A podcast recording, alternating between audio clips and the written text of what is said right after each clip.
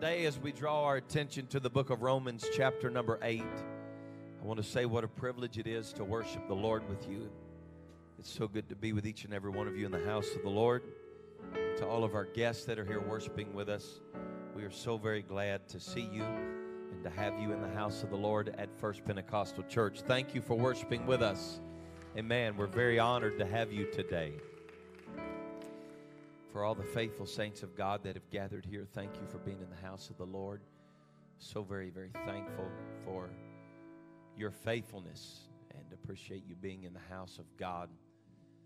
I know that uh, I know that serving the Lord is a choice. It's something that you do by choosing to do that, and I'm glad that you've chosen this today. But I can say without reservation, unequivocally, beyond a shadow of a doubt, there is no place I'd rather be than in the house of the Lord on Sunday morning, right here, right now. Amen. I'm so glad to be here. Praise God. The book of Romans, chapter number 8, I'm going to visit one quick verse there. And then I would like to draw your attention to the book of Revelation. Romans chapter number 8. I don't ever study Romans, the eighth chapter, by what I think of my granddad. Brother Bingham raised me up saying this was one of his favorite scriptures.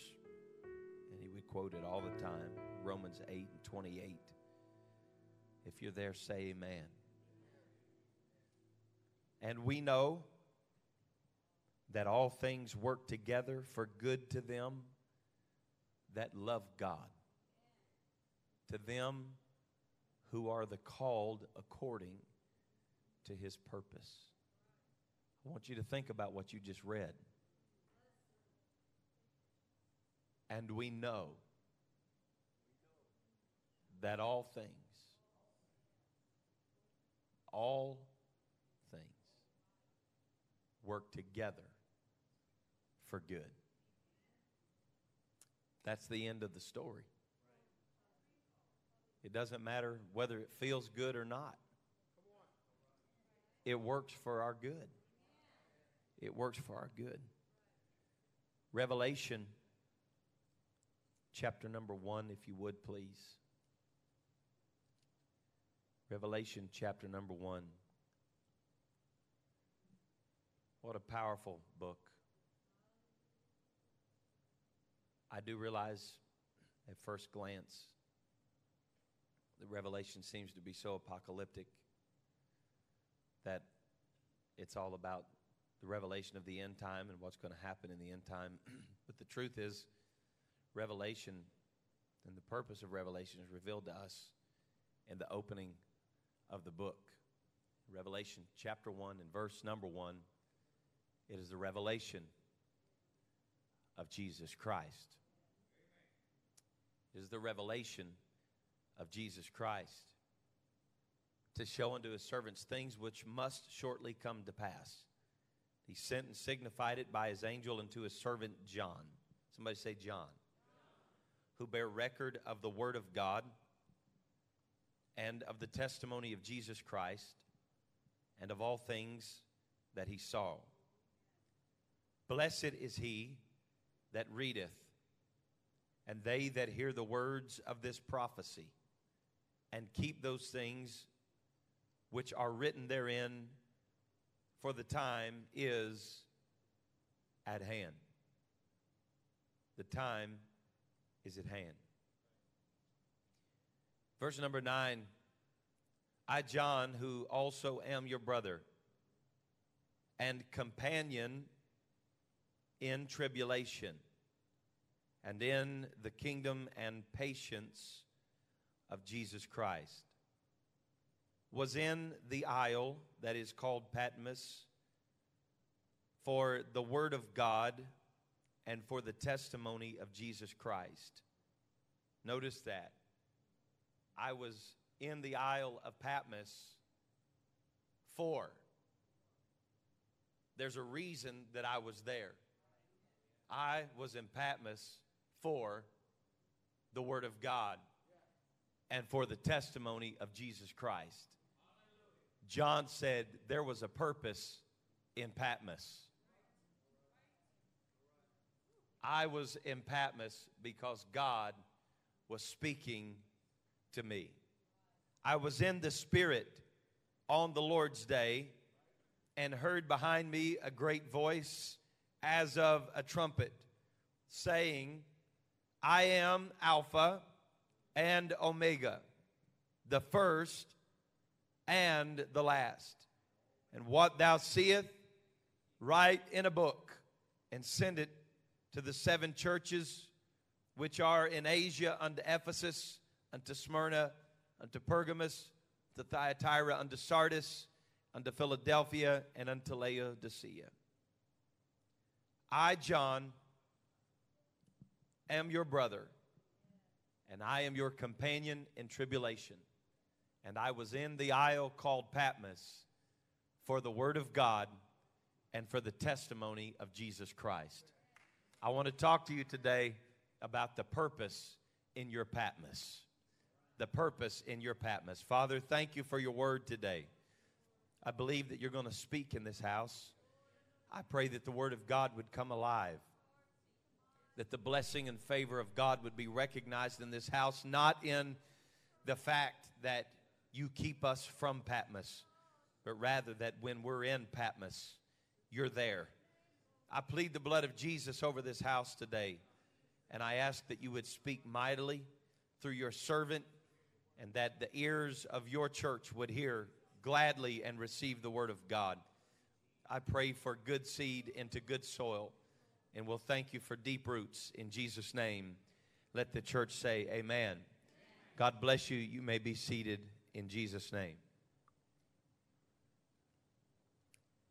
I want to do my best today to get where I'm going, but I'm going to do something that's probably not completely um, permissible in the ranks of proper oratory and the idea of laying uh, hermeneutical foundations in our speaking today.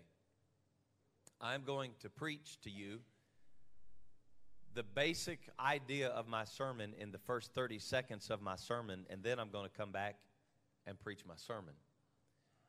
I'm going to tell you right now at the beginning of this sermon what I'm getting ready to preach to you. And I, I know some of you are thinking right now, then why don't you just preach in 30 seconds and then we'll go eat lunch? But God has a word for somebody in this house. I want to tell you that John made it very, very clear. I was in the isle called Patmos for the Word of God and for the testimony of Jesus Christ. Here's the sermon Without Patmos, there is no revelation. Without Patmos, there is no revelation. We are a people that desire for God to take every storm from our lives. We stand on scriptures like, if you have faith as of a grain of mustard seed, you shall say to this mountain, Be thou removed and be cast into the sea. And we stand on that and say that if God's not moving the mountain, then our faith wasn't strong enough. And the enemy will box our brains out because we are convinced that we have lost the faith because the mountain is still there. I don't, I don't want to be today a bearer of bad news, and I don't want to come today and sound like I'm throwing you off the cliff from the very beginning of this sermon, but I want to tell you something that maybe the devil doesn't want you to know. Maybe the mountain that's standing in front of you is still standing there because it's the will of God.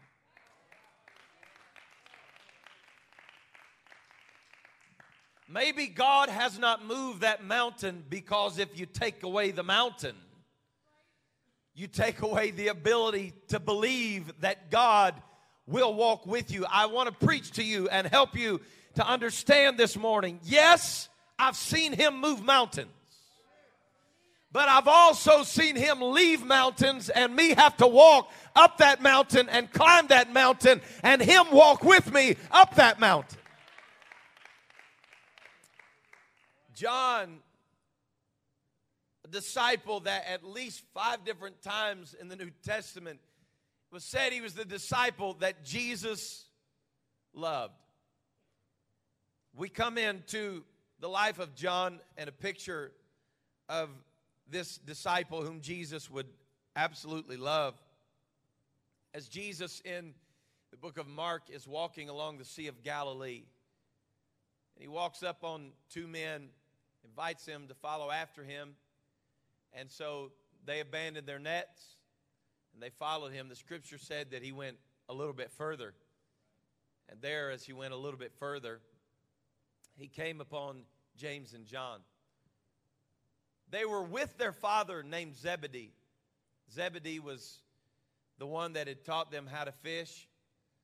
There's a really good possibility that the boat they were fishing in that day, perhaps Zebedee and his father had built the boat, and that James and John were fishing in their inheritance. That literally everything Zebedee was going to leave behind to them was the boat they were sitting in. So you have to understand when Jesus said, Follow me, and they left Zebedee and the boat, they were not walking away from a nitro bass fishing boat. They were not walking away from uh, a leisurely day on the Sea of Galilee, just kicking back at the lake and trying to chum in a few brim. They were walking away from their only hope for the future. They were walking away from their livelihood. They were walking away from their inheritance. But John forsook the boat. John forsook the net. John forsook his father and left him sitting in the fishing boat on the Sea of Galilee. John walked with Jesus. John saw many miracles.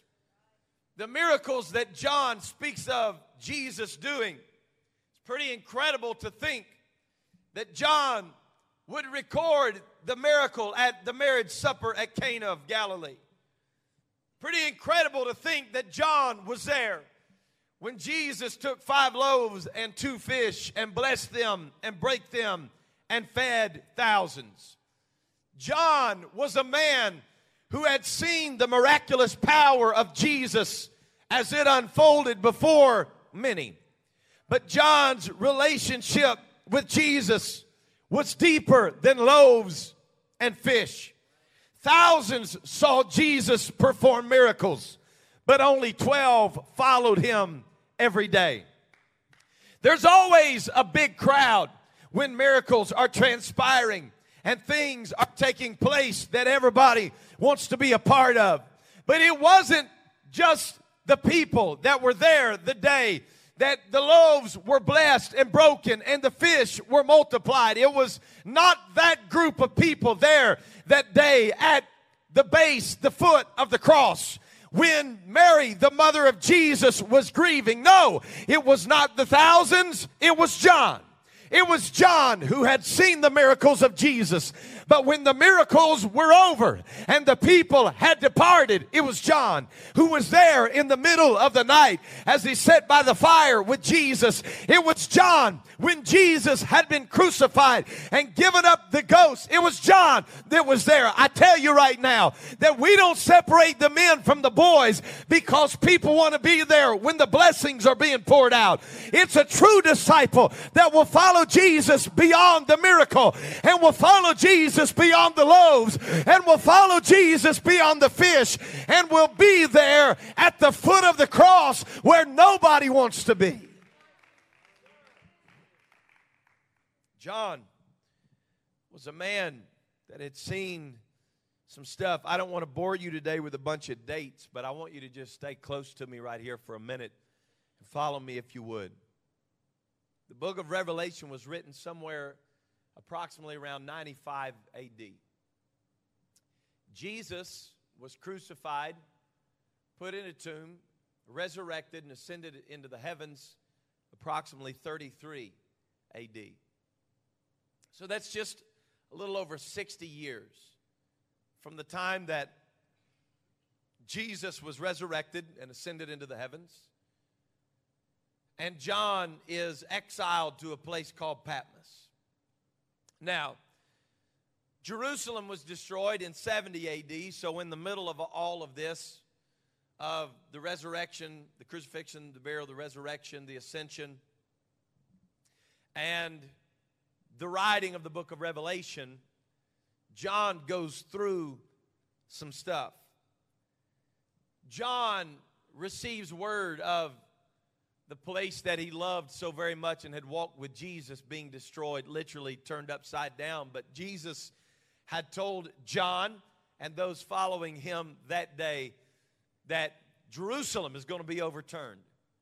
And he said, matter of fact, the building that you're looking at right now, he said, there, won't, there will not be one stone left unturned right here. It's going to happen. So when 70 AD rolled around and Jerusalem was destroyed, John was not surprised at all. But after Jesus had been crucified and was resurrected, the Bible said that Jesus comes and finds John and Peter while they were fishing. Christ refers to John here as the disciple that he loves. John and Peter go back and tell everybody what happened. They went back to Jerusalem. They waited on the arrival of the promise of the Father. John was present with the believers in Jerusalem on the day of Pentecost when the Holy Ghost fell. He received power and played a critical role in the expansion of the early church. It was in the book of Acts that John helps Peter to heal people, to spread the gospel, and is imprisoned for preaching the message of Christ. It is apparent to us that throughout history, John cares for Mary, the mother of Jesus, until her death, which we believe to be somewhere in the neighborhood of 54 AD. So, another 20 years or so after the death of Jesus, we find John, the disciple that Jesus loved. Listen to me now. Jesus is gone, he's out of the picture. No more miracle signs and wonders following Jesus. No more loaves and fish. But 20 years after Jesus is gone, John is still faithful to what Jesus asked him to do. We begin to see the power of this man, of the fruit of his life. That Jesus asked him to care for his mother and he never had to ask him again. Jesus did not appear to John in a vision and say to him, Did I not tell you to care for my mother? But history tells us that for the next 20 years after Jesus was gone, that John put his arm around Mary, the mother of Jesus, and he loved her as his own. There is something to be said about somebody that does not live their life waiting for a fresh word from God every single day. There's something to be said about somebody that doesn't feel like we've got to go to every single conference that's put on around the globe so that we can receive a fresh word from God. There is something to be said about the faithful child of God that's willing to just take God at his word. And when God says there's a work to be done, we put our shoulder to the plow and we work until the job is finished. So in 54 approximately AD, we find that John was still caring for Mary. But John continued to preach the message that was preached on the day of Pentecost in the book of Acts. And he took Acts 2 and 42 pretty serious. He continued steadfastly in the apostles' doctrine. He preached it everywhere that he went. And finally, King Herod Agrippa had had all that he could stand of John. He attacked the Christians. He caused them to scatter outside of Jerusalem, and you'll find this in the book of Acts, the 12th chapter. Everybody likes the book of Acts, chapter 2. Everybody likes the book of Acts, chapter 3, where Peter and John are healing the lame man at the gate. But I want to tell you that in the book of Acts, there are also the scattering of the saints of God. There are also snakes, vipers jumping out of fires. There are also shipwrecks and brokenness. I'm telling you right now that there is a false idea of God that just because we profess our love for Him and we jump on this thing and say, Oh, yeah, I'm going to serve the Lord and I'm going to preach. You know, I hear young guys talk about all the time. I want to be a preacher. I want to be a preacher. I want to preach camps. I want to preach conferences. I want to do this and I want to do that. I tell you right now that before there's ever going to be a revelation in your life, you're going to go through some things. God cannot undo what you haven't been through.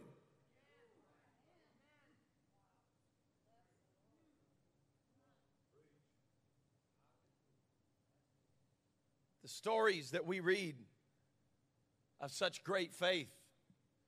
We can pick up religious history and read about great awakenings. We can pick up religious history books and read about men that were mightily used of God.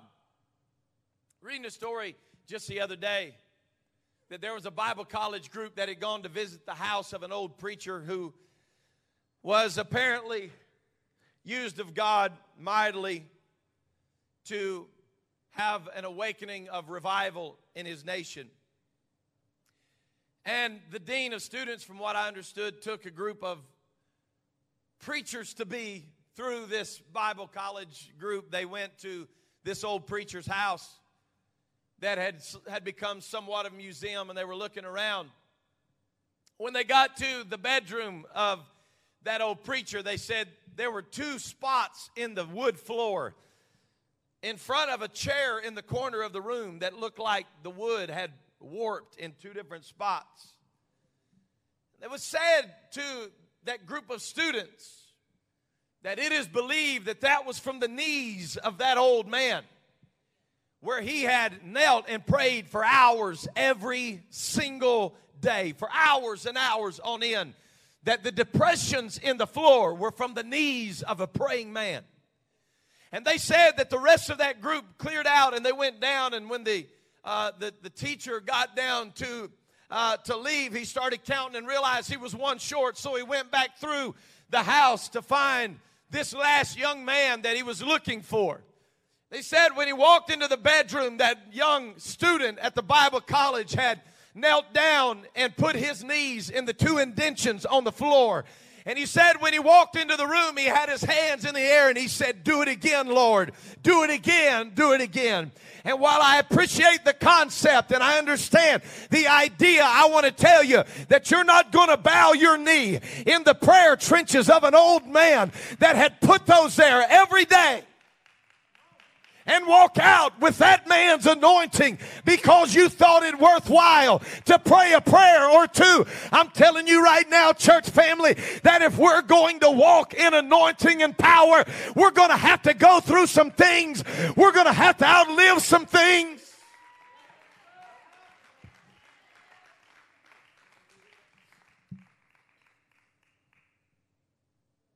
I was told this morning a precious sister in this church that one year ago this week she was given six months to a year to live. And today she's in the house of God.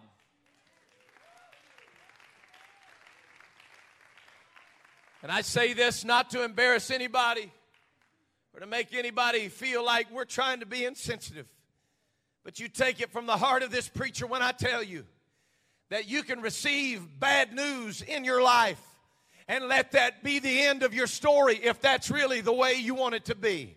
You can sit back in the proverbial corner of life and put your thumb in your mouth and say, okay, God, I guess this is how my story is going to be written. Or you can make up in your mind that it doesn't matter where I am or what I'm going through or what I'm facing. Oh, Lord, help me.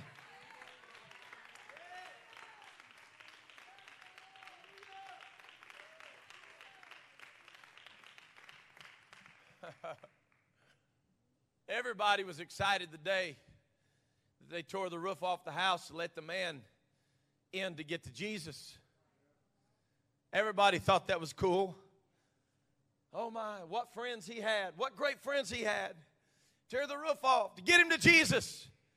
But can I tell you right now that after that man was healed, after his bed had been carried off, there was still a hole in the roof. There was still a hole in the roof of the house that somebody was going to have to sleep in that night. When the miracle was over, they still needed somebody to say, okay, the miracle is finished, but now we've got to put this thing back together. We're not just here for the miracle, we're here for the house. It's not hard to find folks that'll gather together on a Sunday morning when it doesn't cost them anything. But it's amazing when you find somebody that when Sunday's over, on Sunday night and on Monday, they're still in the trenches. They've still got their face before God. They're still bowing down in front of the old rocking chair. I want to tell you this walk with God has a lot less to do with Sunday morning and Sunday night than you think it does. It's not just about gathering together together. It's about being a disciple and following Jesus. Somebody shout, Amen.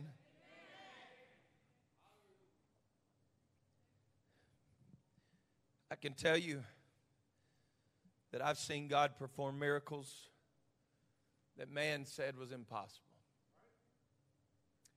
Seen limbs grow seen the crippled walk.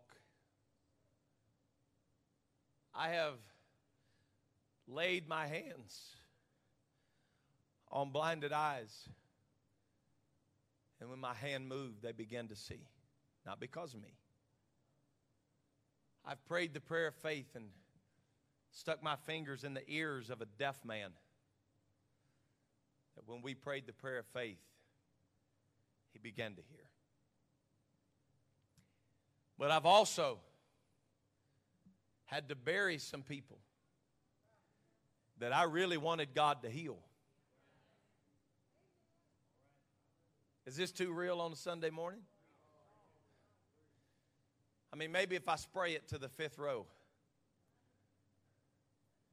Church family, I need you to hear what I'm telling you this morning.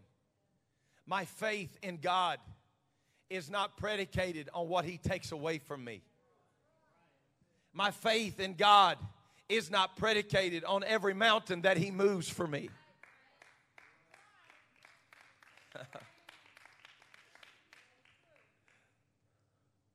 John ends up in Ephesus, scattered abroad because his home area, his hometown, is laying in ruins just a couple of years after the dispersal.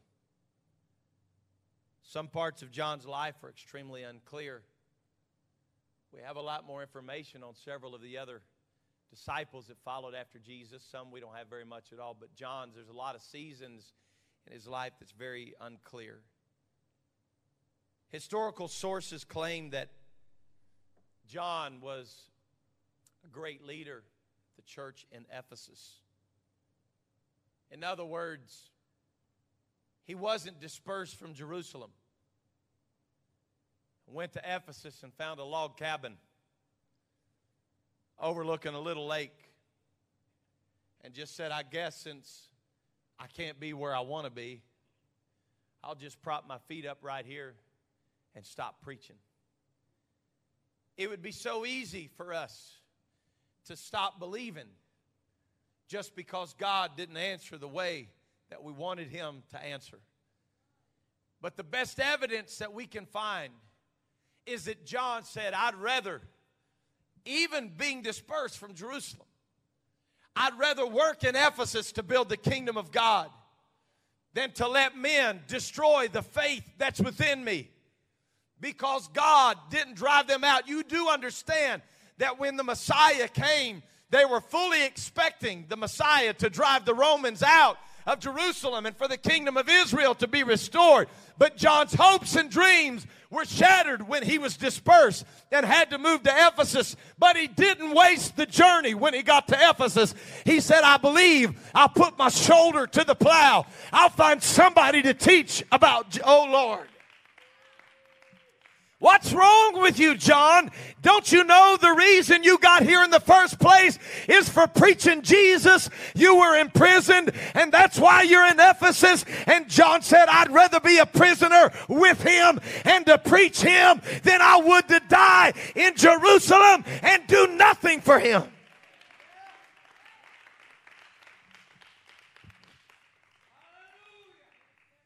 telling you right now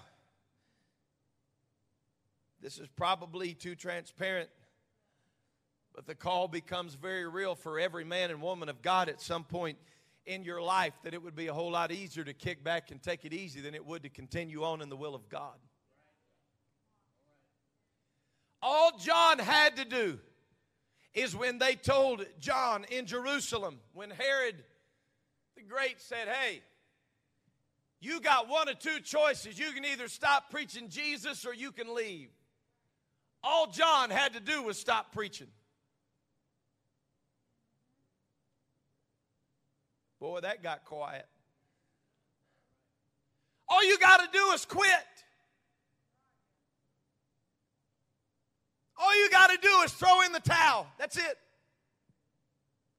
All you have to do is wake up one morning and say, I've had enough. I'm done. I'm not going to preach or mention his name anymore. I'm not going to do it anymore because the cost is too much for me. And there is a risk that is taken, folks. Let's just be real on this Sunday morning. Is it possible that John, after the day of Pentecost, had been baptized in Jesus' name, filled with the Holy Ghost? Is it possible that John could have died in Jerusalem without preaching the truth and went on to heaven? Perhaps, but it's a risk that he wasn't willing to take. Pastor, do you think John would have been saved if he would have stopped preaching and just stayed there? I don't know. But apparently he wasn't willing to take the risk. John said, I'd rather die working for the Lord than to die in the peace of Jerusalem and keep my mouth shut.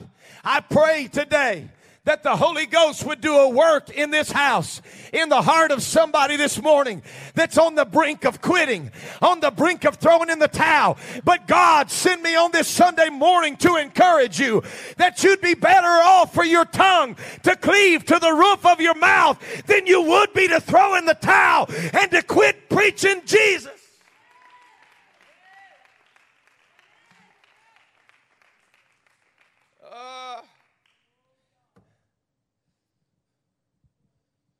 Finally, John just keeps preaching. He doesn't waste his Ephesus moment, he pours himself out. John went through some stuff pain, hurt, rejection, imprisonment, loss. We really don't have any clue what happened to John's family, although we're pretty positive he had family because in Third John chapter 1, he said, No greater joy do I have than to know that my children walk in the truth. Think about this, church.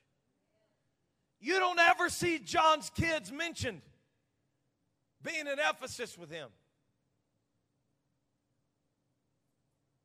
John is separated from everything that he loves driven away in a season of life that's unfair, and God should know better than to put any man through what John is going through. Surely, if John was right with God, God would have taken all of this pain away, all of the separation, all of the anxiety, all of the loss, all of the frustration. But John, he said, I heard good news. I heard that my kids are still walking in the truth. John, I don't know where your kids are. I don't know where they're walking in truth. But I do know this they learn well from their daddy that you don't just throw in the towel because times get tough and God didn't give you the answer that you were looking for. Oh, this is a lot harder to preach than you think it is this morning. John. there was an interesting dynamic that happens. Believe it or not, as lawless as they seemed, the Romans actually had some ethics. Don't let that surprise you. They had an ethic of double jeopardy. That if you outlived their first punishment, they couldn't try to kill you again, and the only option they had was to exile you. So they took John, who had been faithful to God, who had walked in truth, who had been a broken man but still kept on loving God and kept on preaching in Ephesus. And they turned up the heat in the pot of oil. They said, Okay, John, if you won't quit preaching, you leave us no other option than to put you in this boiling vat of oil. We're going to bury your flesh in this oil, John, and we're going to take your life from you, and you're going to stop preaching once and for all. So they took John and they put him in the oil. I don't know how long they left him there. I don't know exactly what went on. I, I can't tell you. I don't know what kind of moment it was. I don't know. You can say whatever you want to say, but I believe that when John stepped up to that pot of boiling oil, he stepped up with fear in his heart. I guarantee you that because he was flesh and blood, that it crossed John's mind at that moment. The only thing I've got to do is quit right now. The only thing I've got to do is just stop preaching. The only thing I've got to do is stop believing, and I'll live to see tomorrow. But John stepped up anyway, and they told him, they said, Now, without delay, Step your body down into this oil. And folks, you hear me when I tell you right now. If you have ever seen hot oil and the way that it responds to food, if you've ever seen a whole turkey lowered down on Thanksgiving Day into a boiling pot of oil, you'll know exactly what John was feeling and what it sounded like when his first leg stepped off down into that oil and all he had to do was stop preaching. The left leg is now in the oil blisters all up and down. His leg and now his inner thigh is beginning to boil and the flesh is literally boiling off of his bones. And he's halfway in on that first leg and it crosses his mind. I can live with one leg and just stop preaching. Go ahead, John. Go ahead and put your right leg in.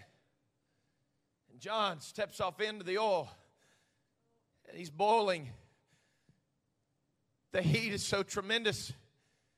Now it's as if he's carried away to another place. And the enemy is barking in his ear, John. All you got to do is just stop preaching. That's all you got to do. Just stop. And they put John in the oil. And it's about that time that they started realizing that what's inside of John is greater than what we've tried to do to John. Because on his way in to the boiling oil, and we don't have it recorded, but we know something like this had to happen. That when John went in, the only thing he could do was bless the name of the Lord because he stepped off into the oil, and the oil could not kill him. The oil could not destroy him. I've come to tell somebody today the best thing you could do when you step off into that fiery trial is raise both hands and declare the goodness of God.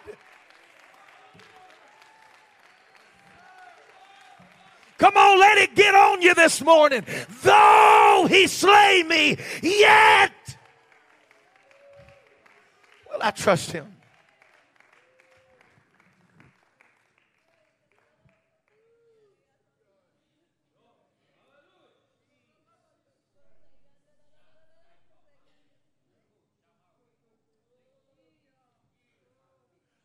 You listen to this preacher that's standing before you today when I tell you all you've got to do is quit. That's it.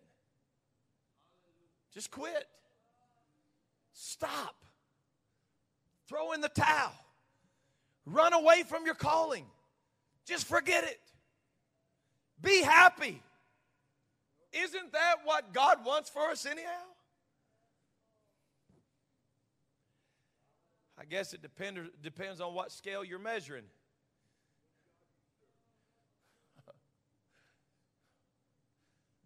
because while some are measuring their grief, their pain, and their loss, John sits down to write another epistle and he said, Oh, I'm so thankful that my babies are serving the Lord.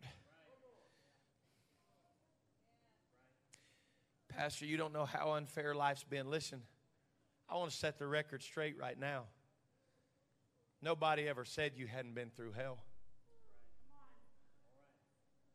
I, I just, I, I don't know, maybe, maybe some of you think this is too real. Maybe somebody watching today online thinks that I'm being by far too real, but I'm preaching to you what real life is all about today. It is false doctrine for us to believe that God is going to take everything, every anxiety, every pain, everything that we've ever been through. I've come to tell somebody this morning if He never healed my body, I'd never know that He was a healer.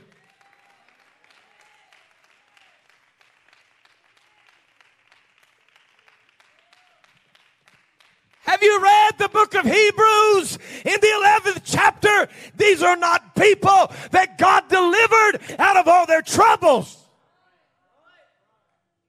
They're people that died in the faith, not having possessed.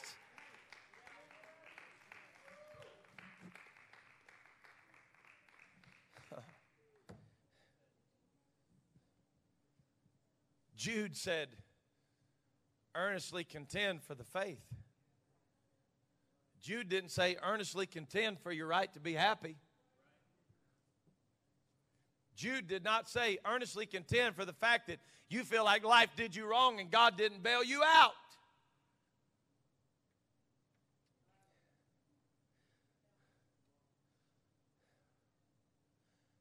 I look around this room today and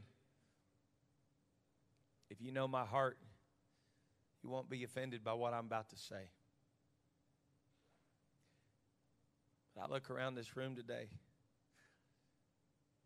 and I see a lot of vessels in this house that are broken, chipped up, full of marks. You're not people that have just been perfect vessels all your life. And so God just filled you up, and now you're full all the time you're still a work in progress.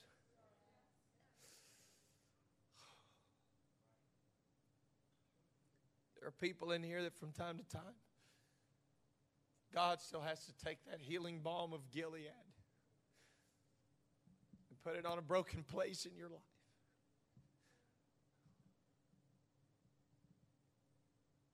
There are people in this room today that are still fighting from things that happened to you when you were a young child. You can't take away the fact that you were broken and you were hurt.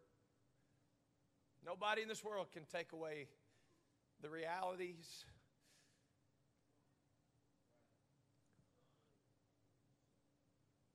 That are seared into the image of your mind perpetually. The indelible mark that has been left by the betrayal, the lonely times, the feeling of being unworthy. Like if God's going to use anybody, it sure wouldn't be you because you're too messed up. You are a walking, living, breathing example of a testimony of the goodness and the grace of God. It's not that you have not been broken. It's very simply that if it had not been for the Lord who was on our side, you would still be broken. But God, in His infinite wisdom, reached down to a broken mess and it began to remold and reshape. Oh, God.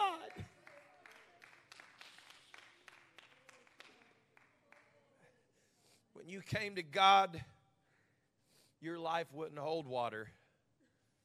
You had so many holes in your life.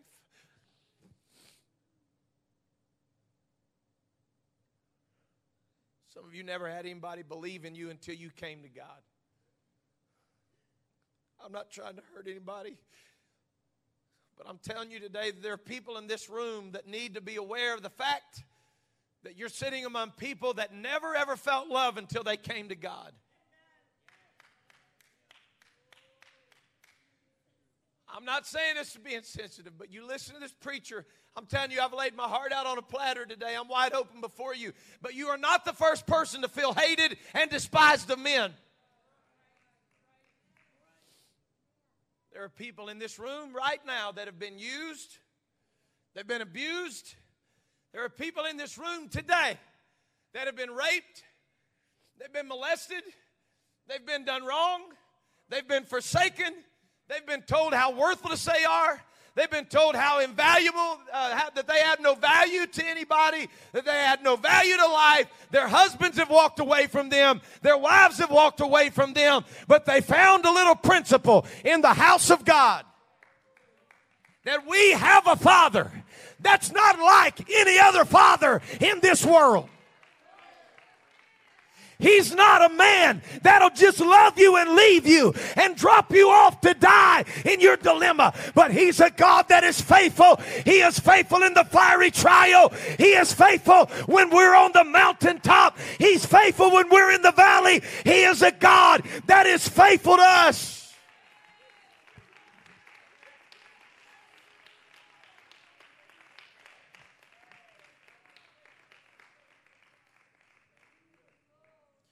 I'm hurrying.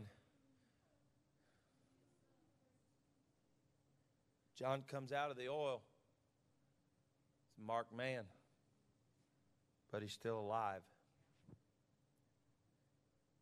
So, because of the principle of the double jeopardy idea in the government of Rome, they said, well, we couldn't kill him we can't put him back in oil, so the only thing we know to do is to exile him. But, church family, I want to tell you, it was all part of the plan of God for John to be exiled to Patmos because there was a purpose in his Patmos. They thought they were exiling him for him to die.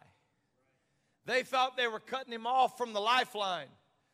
But what they were really doing was giving God a chance to plug back into John's spirit and to show him, John, everything you've been through has not been without cause. Everything that you've been through, all the hell that you fought, John, if it hadn't been for the hell that you've been through, you'd never see heaven come down.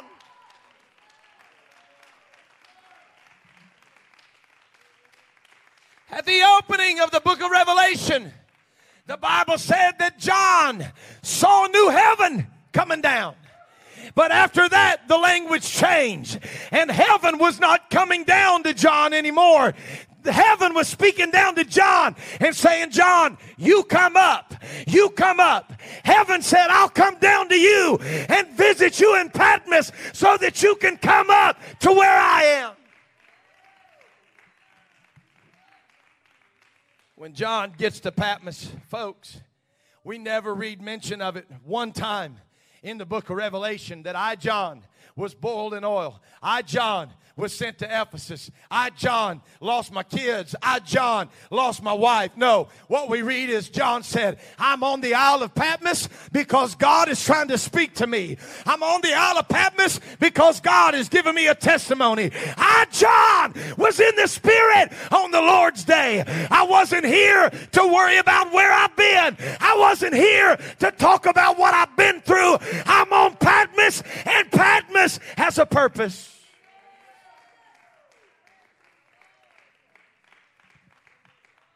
John doesn't tell on Patmos about what he's been through, but rather receives revelation about the one that's walked through every mile with him. Every step, every trial. John said, I hear a familiar voice. It sounds like a trumpet. And the language is exactly the language he needs to hear. I am Alpha. You know what that means? I was there at the beginning. He said, I'm the Omega. You know what that means? I'll be there at the end. But if he's Alpha and he's Omega, He's got to be everything else in between.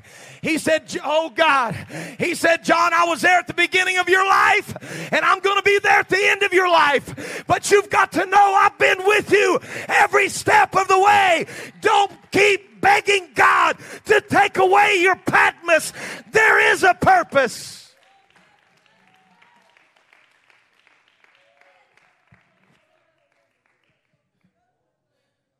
Three days and a tall mountain seemed like a lot for a man that's staring at his boy and is going to have to lay his life down. But if you take away the three day journey in Moriah, there'll never be a ram in the thicket. Take those three Hebrew boys who had to take on the names given them by a sinful leader the fire, the torment. If you keep this up, we're going to throw you in the fire. Church, all they had to do was quit. Just bow down. But if you take away the fire, you take away the fourth man.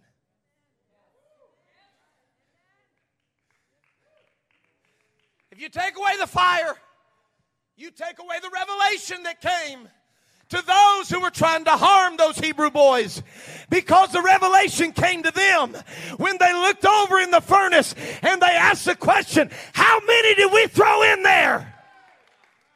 We threw three in there. Well, I don't know. Something happened in the fire because I see a fourth man and he's like as unto the Son of Man. If you take away the fire, you take away the fourth man.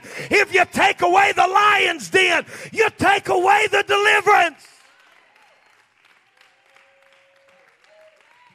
Let's stand this morning.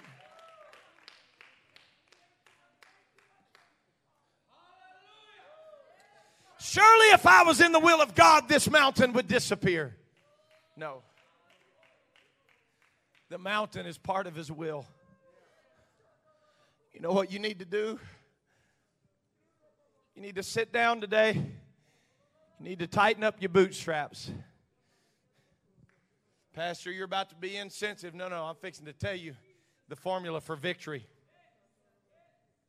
We don't act like our problems don't exist. That's foolish.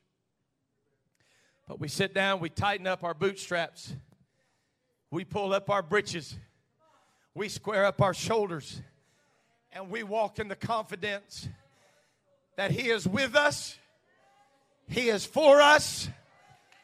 No weapon formed against us is going to prosper. And if I die today, I'm going to die being faithful to what He's called me to do. I may not die in Jerusalem preaching, I may die in Ephesus preaching, but wherever I die, John said, I'll die preaching.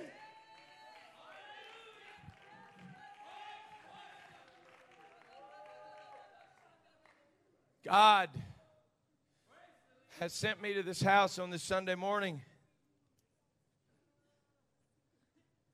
to reach out to somebody in Jesus' name that's been cursing your Patmos.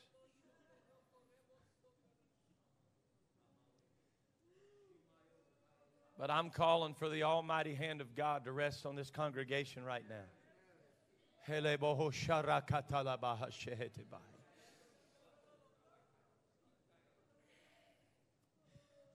I'm calling right now for somebody in this house to step out with boldness in Jesus' name right now and declare, I refuse to give up.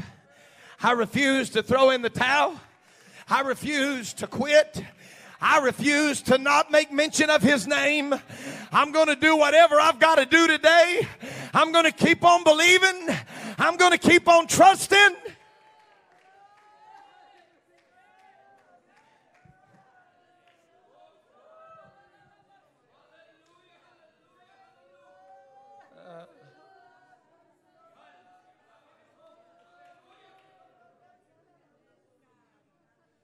Pastor, I feel like if God loved me, He'd take this away. I'm telling you, He won't take it away because He loves you.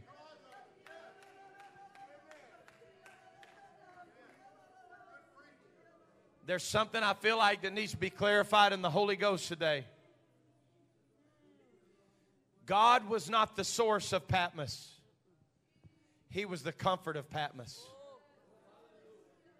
God is not the source of your pain, He is the comfort of your pain. God is not the source of your brokenness, He is the healing of your brokenness. And He's reaching down in this house right now saying, I will heal and I will work. But who will let me right now? Come on, with faith believing. Stretch those hands towards heaven and say, God, I'm tired of fighting your plan and your purpose. If you're going to do a work in me, it might as well be right now. Do a work in my life. Do a life in my, do a work in my family. Do a work in my marriage.